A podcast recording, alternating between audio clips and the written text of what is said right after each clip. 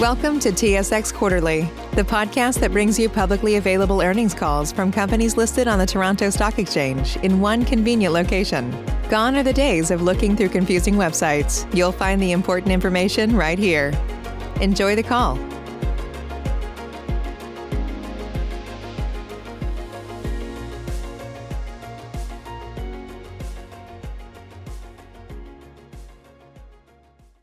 Ladies and gentlemen, thank you for standing by, and welcome to Karora Resources fourth quarter 2020 conference call. At this time, all participants are in a listen-only mode. After the speaker's presentation, there'll be a question and answer session. To ask a question during this session, you'll need to press star one on your telephone. Please be advised that today's conference is being recorded. If you require any further assistance, please press star zero. I'd now like to hand the conference over to your speaker today, Oliver Turner, Executive Vice President, Corporate Development for Karora. Thank you. Please go ahead, sir. Thank you, operator. Good morning, and welcome to the Karora Resources fourth quarter conference call. Before we get started, Paul Huet, Karora's Chairman and CEO, sends his regrets he cannot lead today's call as he completes critical preparation for his and his family's imminent relocation to Western Australia. Paul's relocation to Australia is a significant positive step forward for Karora as he joins Graham Sloan on the ground to lead our growth plans and strategic initiatives going forward. Speaking on the call with me today are other members of Karora executive management team, including Graham Sloan, Managing Director of Australian Operations, and Barry Dahl, Chief Financial Officer. This morning, we issued a new release, news release outlining our very strong results for the fourth quarter and full year 2020 results. Our MD&A and financial statements for the period ended December 1st, uh, 31st, 2020 have been filed, all of which are available on the Karora website or under Karora's profile on SEDAR. Before I begin my presentation, I would like to remind you to please review our cautionary statements regarding forward-looking information and non-IFRS measures, which can be found in our MD&A news release and on our presentation slides. So thank you to all of you uh, who have joined us today for our call. As we are all, all aware, it has been a challenging time for all of us over the last year as we have navigated the uncertainty associated with the global pandemic. I want to start by thanking the entire Karora team for delivering an outstanding performance in a difficult period of time. There are literally too many accomplishments to highlight them all, but I'll provide a brief summary and then tell you why I am so excited about the road ahead of us, both as partners and shareholders of Karora. With respect to 2020, I'll start with a few major achievements. For the full year, we delivered production just shy of 100,000 gold ounces, which handsomely beat the top end of our guided range of 90 to 95,000 ounces. As we continually reinforced over the course of 2020, cost reductions were a major focus of both management and operations during the year. We delivered on that target, with 2020 all-in sustaining costs coming in at $1,026 per ounce, below the bottom end of our guidance of $1,050 to $1,200 per ounce. Not only that, but in the fourth quarter, we recorded our lowest quarter on an all-in sustaining cost basis since the acquisition of the Higginsville mill in 2019. All-in sustaining costs for the fourth quarter came in at $912 per ounce, a tremendous achievement and a strong beat of our target of reaching AISC of $1,000 by the end of the year. Well done to everyone. On the financial front, robust operations along with major reductions in royalties and the elimination of hedges led to record annual net earnings of $88 million for 2020, which included net earnings of almost $43 million in the fourth quarter.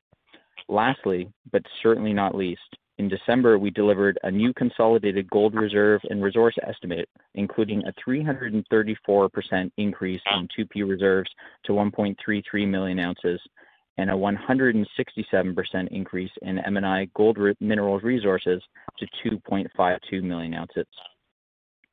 All of these accomplishments are the result of our strategy to reduce costs, increase productivity, and set Karora up for growth. For 2021, we have increased our gold production guidance range to 105 to 115,000 ounces, which is a 20% increase compared to last year's guidance, and we have lowered full-year AISC guidance by 8% to a range of 985 to $1,085 per ounce. As we are all aware, Karora has an mm. extremely large land position of over 1,900 square kilometers of highly prospective ground from which to grow our already strong reserve and resource base in one of the most prolific gold regions in the world. To continue our success in unlocking the potential of our assets, we have increased our exploration and drilling budget to Australian 20 million Australian dollars in 2021 this is the largest exploration budget this land package has seen since the last bull gold market, and we are certainly excited to see what we can find with the drill bit. With respect to progress in the first quarter, operations are tracking in line with our mine plans. We have begun deploying capital towards our growth initiatives this year and have worked through a couple months of planned slightly lower grade open pit ore in preparation of sequential improvements in grade as we move through 2021. Looking beyond 2021, our team is working hard to deliver a multi-year organic growth plan, which we expect to outline to the market in the second quarter. Stay tuned. To support this growth plan, as announced last month, Paul will be relocating his family to Western Australia. His 30 years of mining leadership and operation experience will certainly be a key factor in delivering this plan alongside Graham Sloan to take Karora to the next level. Before I hand over the call to Graham to continue to outline our operational performance, I would like to reinforce how excited we are as a firm, and I am personally, with respect to where we can take this company over the next few years. Buckle up. It's going to be fun. At this point, I will turn the call over to Graham to outline a fantastic year of operations. Thank you, Oliver. By all measures, our operations turned in a strong performance in 2020. First and foremost, the health and safety of our personnel. This is our top priority, and I'm pleased to report we have been LTI-free at our Higginsville operation for over 700 days and at Beta Hunt for over 230 days. Both are outstanding results and reflect the positive culture and dedication of the entire Karora team, which include our contracting partners. During the fourth quarter, we bolstered our emergency response teams with new equipment and additional training, along with new and upgraded medical facilities at both sites. And I must say, I'm extremely proud of the professional and diligent approach our people have taken in this crucial area. On to slide six, operational highlights Higginsville. On a consolidated basis for the full year 2020, we processed over 1.3 million tons at an average grade of 2.33 for just under 100,000 ounces. This is an increase of 75% and 54% respectively when compared to 2019. Mill recoveries averaged a very respectable 93% for the full year and for the fourth quarter. We also finished the year on a high with just under 26,000 ounces produced in quarter four, our best quarterly production for the year. At Higginsville, we continue to operate the mill at full capacity with average mill availability exceeding 95%. In 2021, we're expecting the average mill grade to increase in the latter half of the year as a result of the higher grade Spargos project coming online and production from Karora's first ever underground mine at Higginsville Central. We're also planning on increasing the throughput capacity at Higginsville from the current 1.4 million tons per annum to around 1.6, an increase of approximately 550 tons per day or 15%. We should be operating at this level later this year. Oliver has already provided guidance for the for the for the year. However, I did want to add that the guidance does factor in the increase in grades and increased mill capacity. This being the case, we'll see our production for this year slightly weighted towards the second half. Slide seven, operational highlights Beta Hunt. For the full 2020 year, Beta Hunt contributed a total of 56% or 745 1,000 tons of the 1.3 million ton processed at an average grade of 2.8 or just under 66,500 ounces, a 77% increase over 2019. This is significant. However, it should be noted that Beta Hunt production was ramped down or slowed down in late 2018, early 2019 to allow completion of our transformational resource drilling Uh, campaign being undertaken at that time. On a quarterly basis, Beta Hunt's total tons milled was 182,000, down slightly on the third quarter, although gold production was up 9% to just under 17,000 ounces due to a higher grade. In the second half of 2020, Beta Hunt mine production averaged around 60,000-65,000 tons per month. That's an increase of approximately 20% compared to the start of the year. The increase largely due to an upgrade of the mining fleet and improved stope production techniques. During the year, we added two new trucks, 60-ton trucks and one 2,900 loader. And this year, we'll add a further two trucks and two loaders, all aimed at improving load haul efficiencies and lowering costs. Production will again be centered around Western Flanks and the A Zone, with the new Larkin Zone expected to come online in 2022. Slide eight.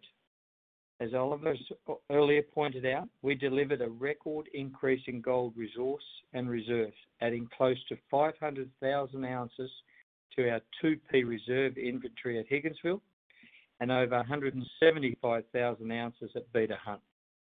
This was a huge undertaking and a real credit to our project and geological teams. This year, our total exploration spend will be 20 million, a significant increase from the 10 million budget at the start of 2019, and then subsequently increased to 15 mid-year. So why such a large increase? Well, we have the strong opinion that there's huge room for growth in our resource and reserves, and I certainly look forward to a resource inventory update this year and in future years. To slide nine, Higginsville exploration highlights. At Higginsville, exploration is focused on completing the Scout Air Core drill program on Lake Cowan. For most of the year, Lake Cowan is a dry salt lake that extends many kilometers to the south and north. In fact, it's part of the same lake system that covers a large part, portion of Kambalda's 15 million historic ounce production and Norseman's 6 million ounce. To date, there has been very limited drilling over this highly prospective area. Initial assay results from the Scout drilling have been extremely encouraging, including an intersection we released in early February of 1.35 grams per ton over 50 meters, uh, including 3.6 over 16 meters. Now, typically, with this type of drilling, anything above 20 parts per billion is classed as interesting. To achieve a result in grams per ton is therefore very exciting. Other exploration drill targets at Higginsville include Mount Henry and the Sleuth Trend, which contains the Baloo deposit and Nanook Monsoon prospects. These areas will continue to be tested throughout the year. Our resource definition team will focus on near mine targets within Higginsville Central, close to the Higginsville plant, and will include Aquarius, Two Boys, and Trident. Our aim here will be to expand the resource base and convert as much as possible into the higher 2P category. Slide 10. At Beta Hunt, recent exploration drilling has focused predominantly on upgrading and extending the northern up-plunge margin of A Zone, the newly discovered Larkin Gold Zone, and testing nickel trough extensions in the Beta area. At Larkin, drill results from the first two follow-up drill holes returned an impressive 19 grams over nine meters, including 542 grams over 0.3 of a meter. These were reported in our February 1 news release. What is important, the Larkin Zone is located directly beneath the new 30C nickel discovery. So mine development in this area will have a dual purpose of servicing both gold and nickel. A simple, cost-effective, and efficient use of the personnel, equipment, and mine development. The 30C nickel zone is the first new nickel discovery in 13 years at Beta Hunt, and to date, we have multiple intersections ranging between 2 and 9% nickel over 1 to 4 meters, as shown on slide 10. If the 30C continues to deliver, it could prove to be a very important by-product credit to our gold production. So we look forward to providing more drill updates on nickel in the near future. Also on slide 10, you'll see a range of impressive high-grade gold results for the Larkin Zone, none of which have been included in the current resource and reserve. We expect the Larkin Zone to be included in the resource update later this year. On to slide 11. Last November, we announced some outstanding drill results for Spargos Project, including multiple intersections of nearly 30 grams per ton over 15 to 19 meters. These can be seen on slide 11. Our resource definition team is targeting mineralization over a 400-meter strike to a depth of approximately 100 meters. At this stage, we're still expecting to be in a position to commence mining the latter part of quarter two, so exciting times here at Spargos. So overall, a very good year, a strong quarter to finish, and a good start to 2021. I look forward to welcoming Paul, Joyce, and their family to Australia and delivering on our plans for this year. So exciting times ahead for all. I'll now turn over to Barry Dahl. Thank you, Graham.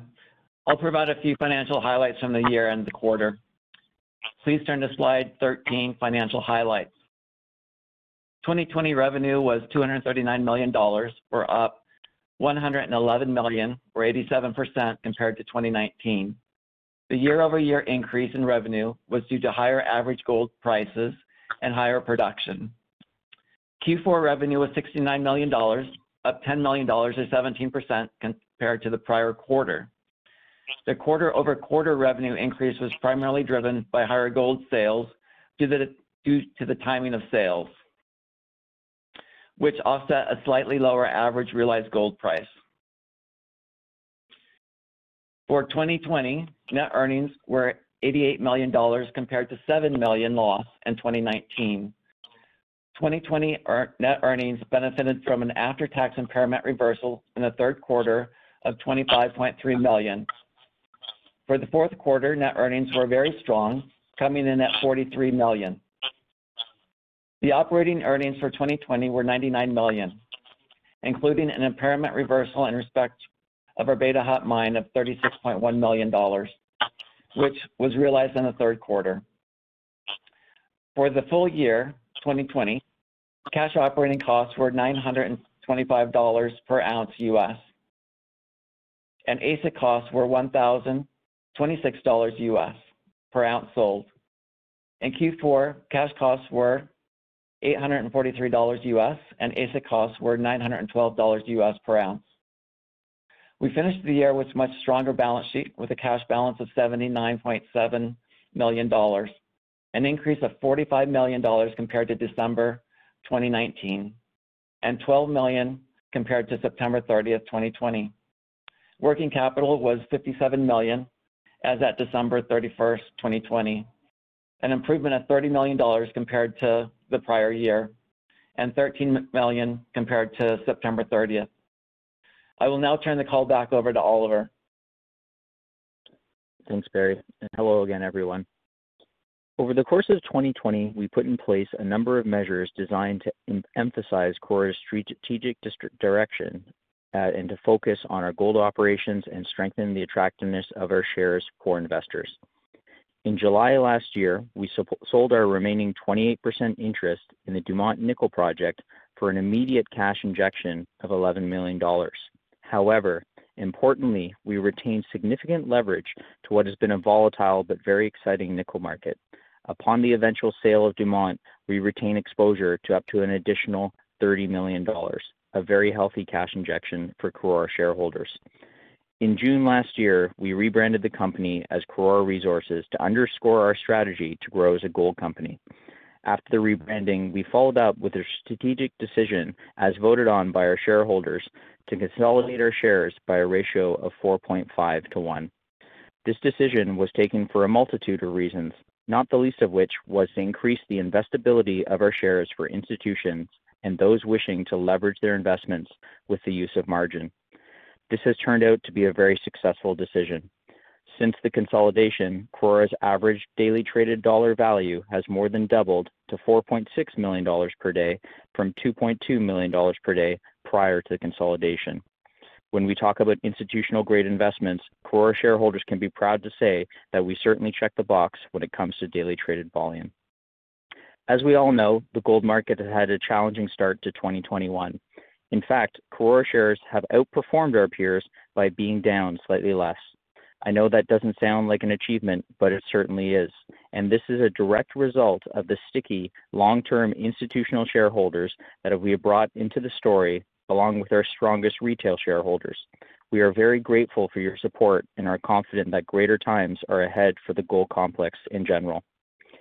In line with our continued view that Karora shares are undervalued, we have been actively repurchasing our common shares under our NCIB. Since the NCIB was announced last April, 278,000 shares have been repurchased for cancellation at an average price of $3.14 per share. When we consider the fact that we issued shares as part of our buyback of the Ramelius royalty at significantly higher prices, this has turned out to be an excellent decision. As shareholders ourselves, we are committed to minimizing dilution, but understand that most counterparties are as excited as we are about the upside in Karora stock. Often, as is the case in all negotiations requiring a mutually beneficial agreement, this leads to an issuance of shares to the counterparty.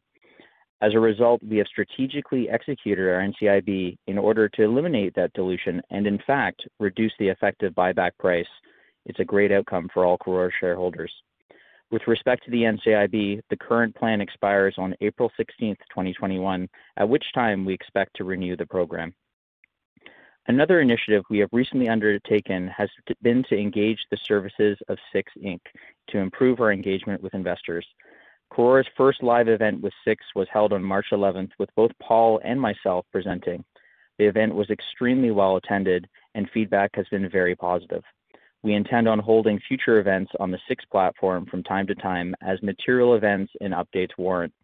We are also working with SIX to bolster our online presence across multiple media platforms to increase investor awareness of the compelling investment thesis and potential of Karora shares.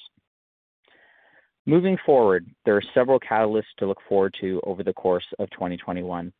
First and foremost is our multi-year consolidated organic growth plan, which we are targeting for release during the second quarter. Next, we anticipate the startup of mining at Spargos by the end of the second quarter and have already started preparatory work for the phase one mill expansion at Higginsville, which we will complete during the second half of the year.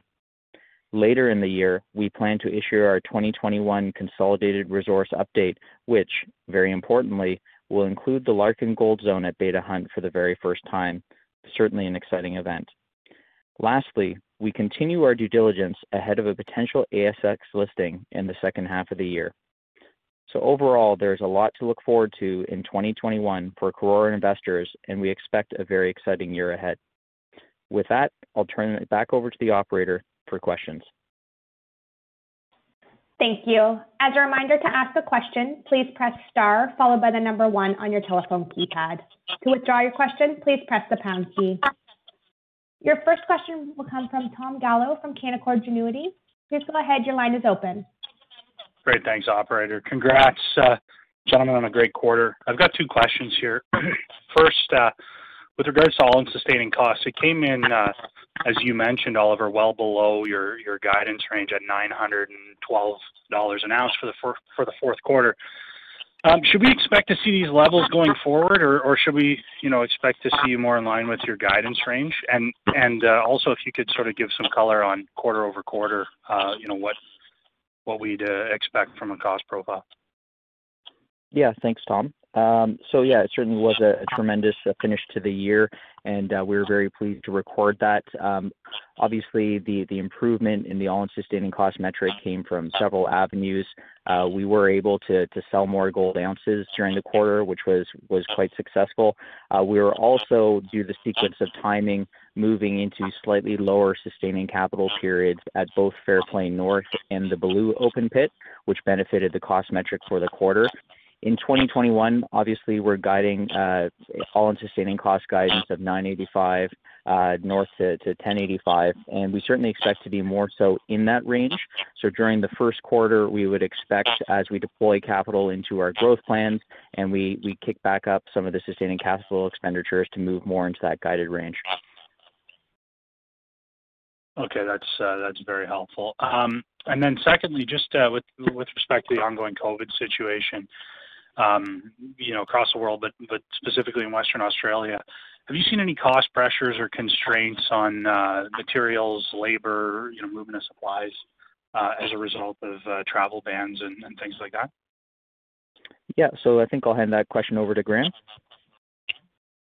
Yeah, Tom. Um, look, we are seeing uh, certainly some some movement around people. People sort of um, uh, uh, are sort of moving from sort of company to company, which has a sort of a bit of an impact on your sort of your costs around that personnel. Um, there are some. There is a little bit of uh, sort of uh, uh, delays in some of the supplies. But overall, we, I must say, we've been pretty fortunate. We have a very good, strong core of people um, who attract other people to come in. So overall, our personnel, um, although we see some movement, we've got plenty of sort of coverage for what we need, and it's not overly impacting on our costs. Um, and some of the other projects around that we see, there it is starting to and um, if it goes on, it may well impact it. But at the moment, um, we've we've handled it really quite well. That's great. Uh, thanks. That's all. That's all I have from the question perspective. Thanks very much. Your next question comes from Nicholas Dion from Cormark. Please go ahead. Your line is open. Hi, guys. Uh, congrats on another great quarter. Um, just one question from me, which I think you partially answered, but maybe you could just elaborate on it a bit. Um, which exploration areas are you most excited about as you continue with your drill program this year?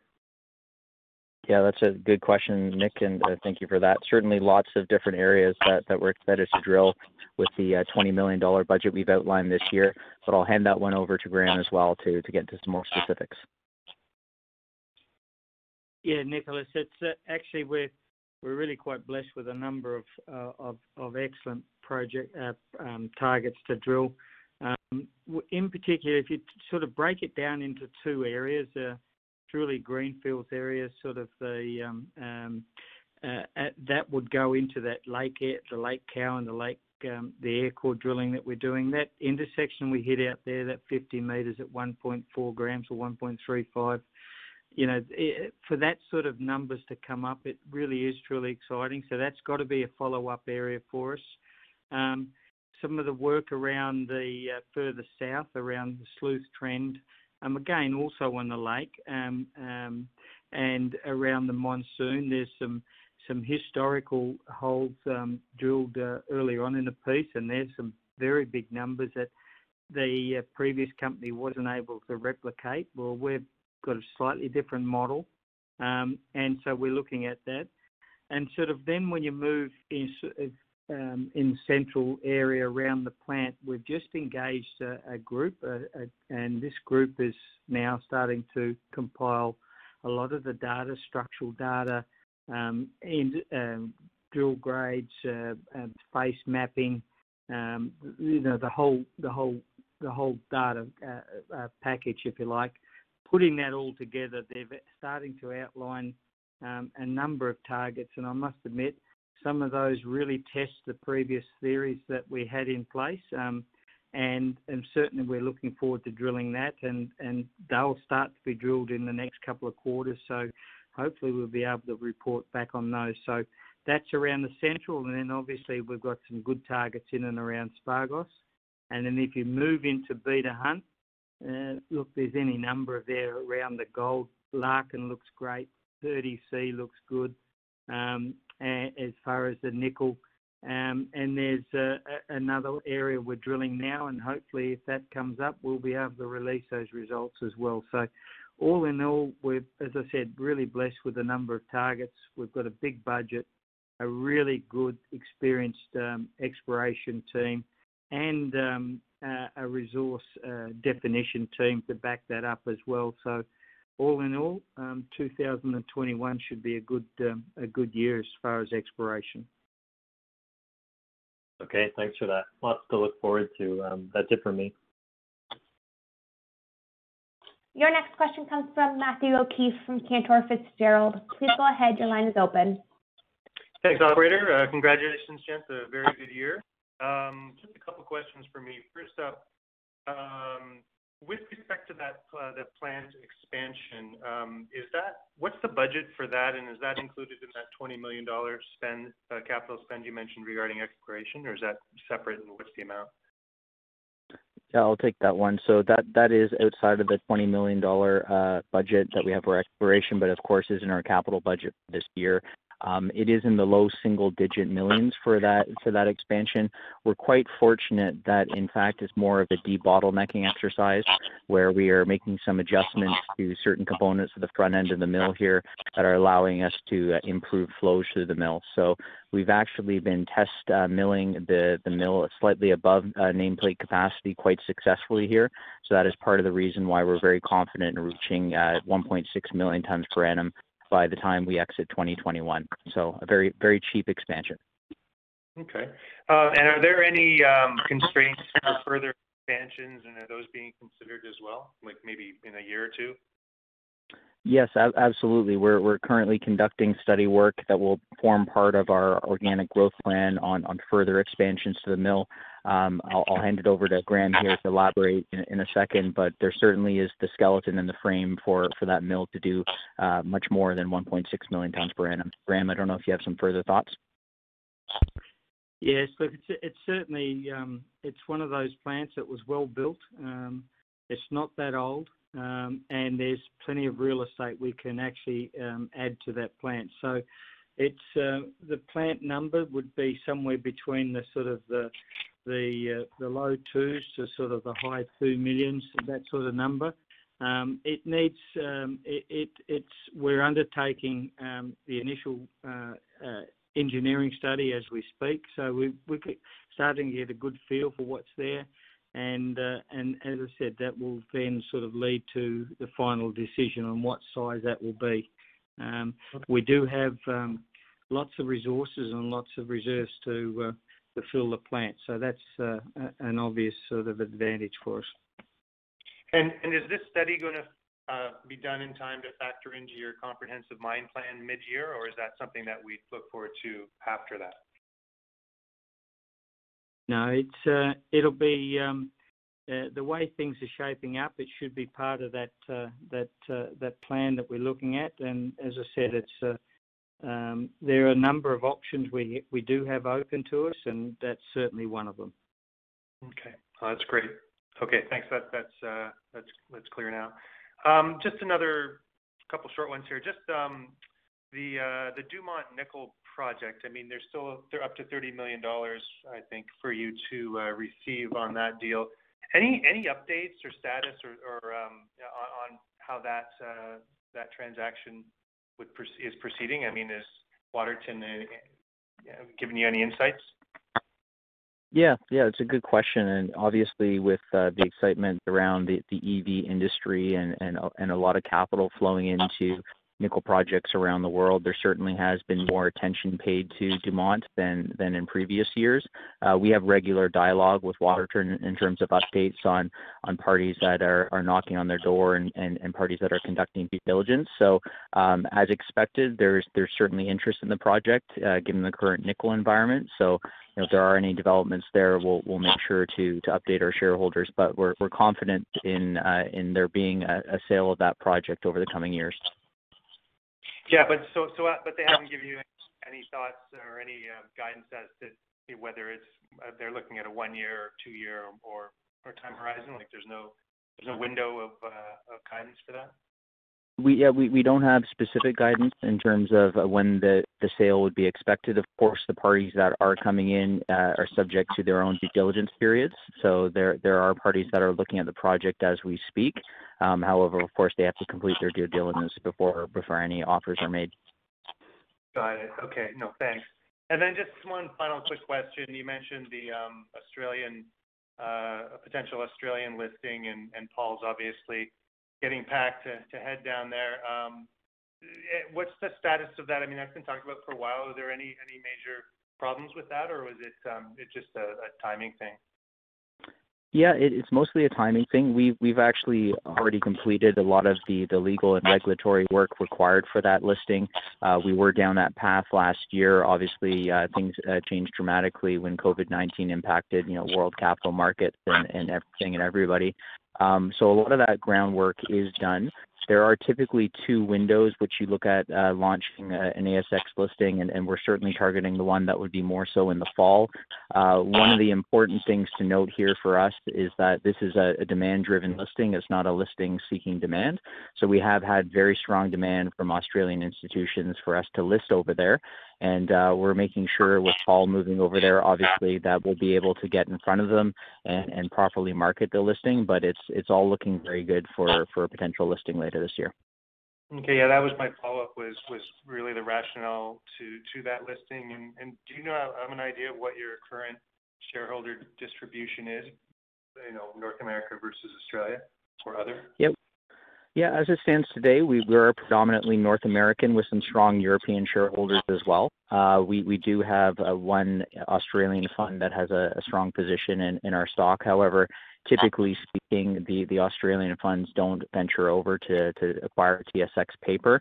There's also a very large pool of capital in Australia that's focused around their superannuation programs, over 1.6 trillion dollars worth of capital, which remains captive in Australia and must be deployed into Australian-listed names. Uh, so we're certainly excited in terms of getting in front of some of those institutions that have access to that kind of capital. Um so obviously, this is the plan here being that we'll have more Australian institutions owning the stock by the end of this year. Okay. No, thanks for that color. Um, that's it for me. No, uh, and again, uh, it's been a really uh, busy year and some great accomplishments, so congratulations again. Thank you. Your next question comes from Ian Parkinson from Stifel GMP. Please go ahead. Your line is open. Yeah. Thanks, operator. Good morning, everyone. I hope everybody on the line's keeping well and healthy in these challenging times. Um, Oliver, how should we think about gross capital spending for 2021 and then the timing on a quarterly basis? Can you just kind of run me through how it's distributed through the year? Yeah. Absolutely. So, uh, obviously uh, with Spargos coming online by mid-year, we've already begun some of that preparatory work in terms of getting Spargos ready for mining uh, and some of the minor infrastructure required there. So you will see um, uh, capital uh, start to spike up in the first quarter. Um, that the first uh, half of the year will obviously be uh, capital being deployed into Spargos. And then, uh, as we get into the third and fourth quarter, there's potential for our Aquarius open pit to begin earthworks as well. Um, so, along with grade improvement, you'll have capital be slightly weighted towards the first half of the year, but grade improvements will drive ounce increases towards the second half of the year. With with respect to uh to Beta Hunt, we expect capital to to remain pretty consistent there over the course of the year. We are currently driving some some additional ventilation raises to improve ventilation in the bottom parts of the Beta Hunt mine. So you can expect some of that capital to be attached to the first and second quarters as well. Um so that should put us in a pretty good position for the second half of the year with respect to financials. Okay, great. Thanks for that. And just one more quick one. Looking at the mill expansion, Um, is there anything within that supply chain of equipment and gear, et cetera, that's required that's causing you any concern? I mean, we've just seen a few cases in the industry where whether it be steel prices and their rapid escalation or spare parts availability, is there anything in there that we should be concerned about that will make that end of year uh, target um, a risk? Yeah, that's a very good question, and I think I'll hand that over to Graham, given his, uh, you know, his feet on the ground and finger on the pulse in terms of what's moving in and out of Western Australia. Thank you. Yeah. Hi, Ian. Um, yeah, look, at the moment, the mill expansion isn't uh, uh, overly onerous as far as the new equipment we require. It's more modifications of what we have got there. There is sort of one or two pieces that will come um, from outside, but the rest is really contained within what we have got. So it's uh, and and so we don't expect to see any sort of uh, delay, um, certainly not on on, what we're seeing at the moment, and and and I don't forecast to see it either, Ian. Okay, great. Thank you very much. That's all I have. Stay safe. Stay safe, everyone. As a reminder to ask a question, please press star followed by the number one. Your next question comes from David Talbot from Red Cloud Securities. Please go ahead. Your line is open. Hi there, everyone. Uh, thank you, and I continue the trend of congratulating you on a great quarter here. Um, just uh, regarding the 32 million in debt on the balance sheet, can you give us an idea of what you're looking for, sort of in efforts to refinance this debt this year? Yeah. Thank you, David. I'll hand that over to our CFO, Barry Dahl. Thank you. Yeah, we're looking at refinancing that debt at a lower rate, um, and getting a revolving line of credit available for the expansion plans that we'll be releasing later in the year.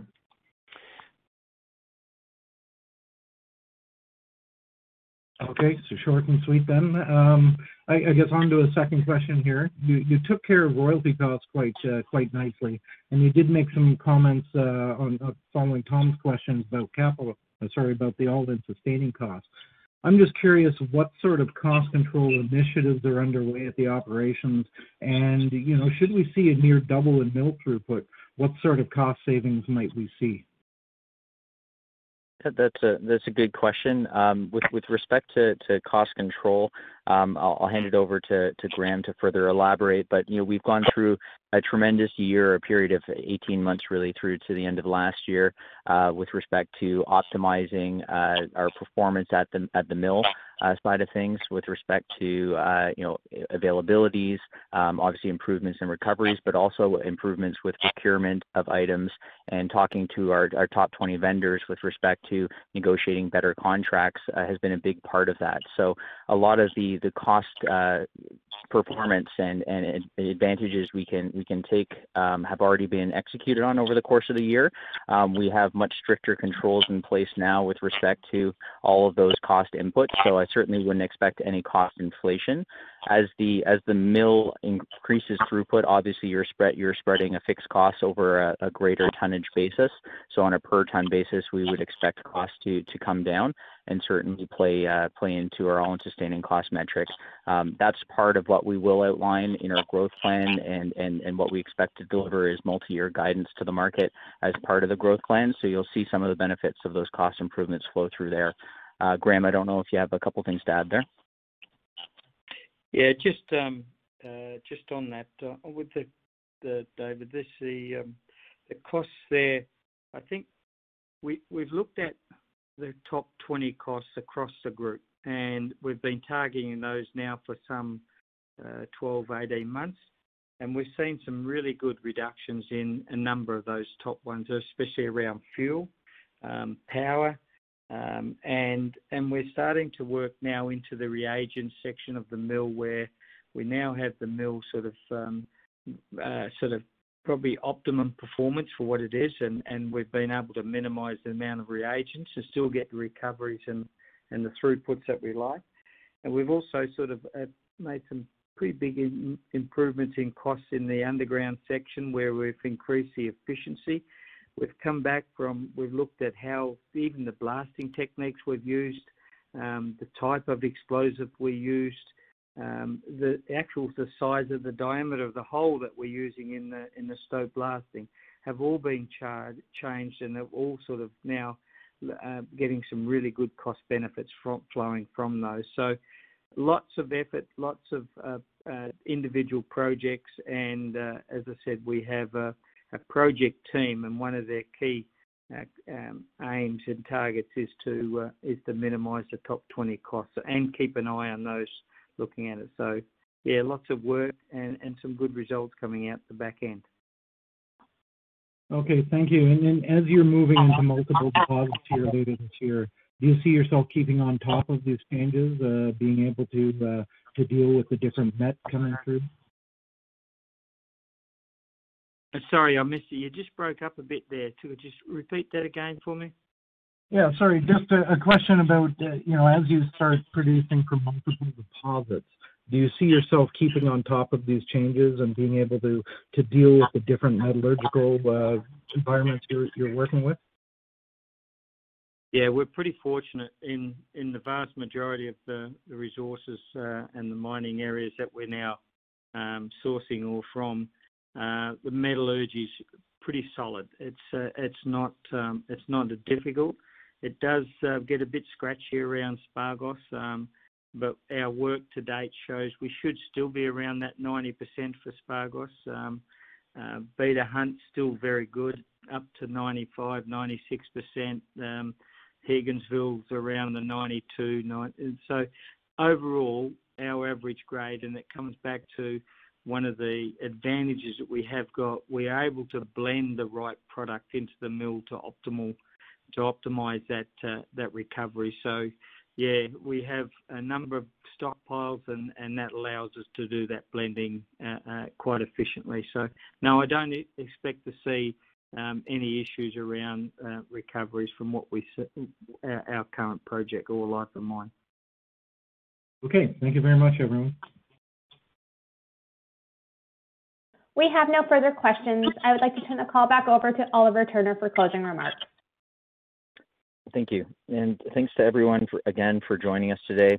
Look, we had a fantastic year in 2020, and we're certainly excited, as you can probably tell by our tone on this call, and what we have ahead of us in 2021.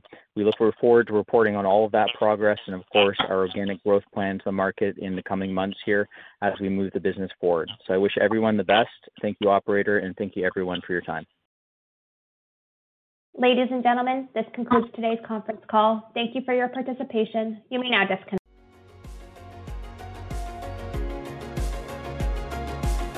Thank you for listening to TSX Quarterly. If you enjoyed the cast, remember to leave a good rating. And remember, for any additional inquiries, please consult the company's investor relations section on their website.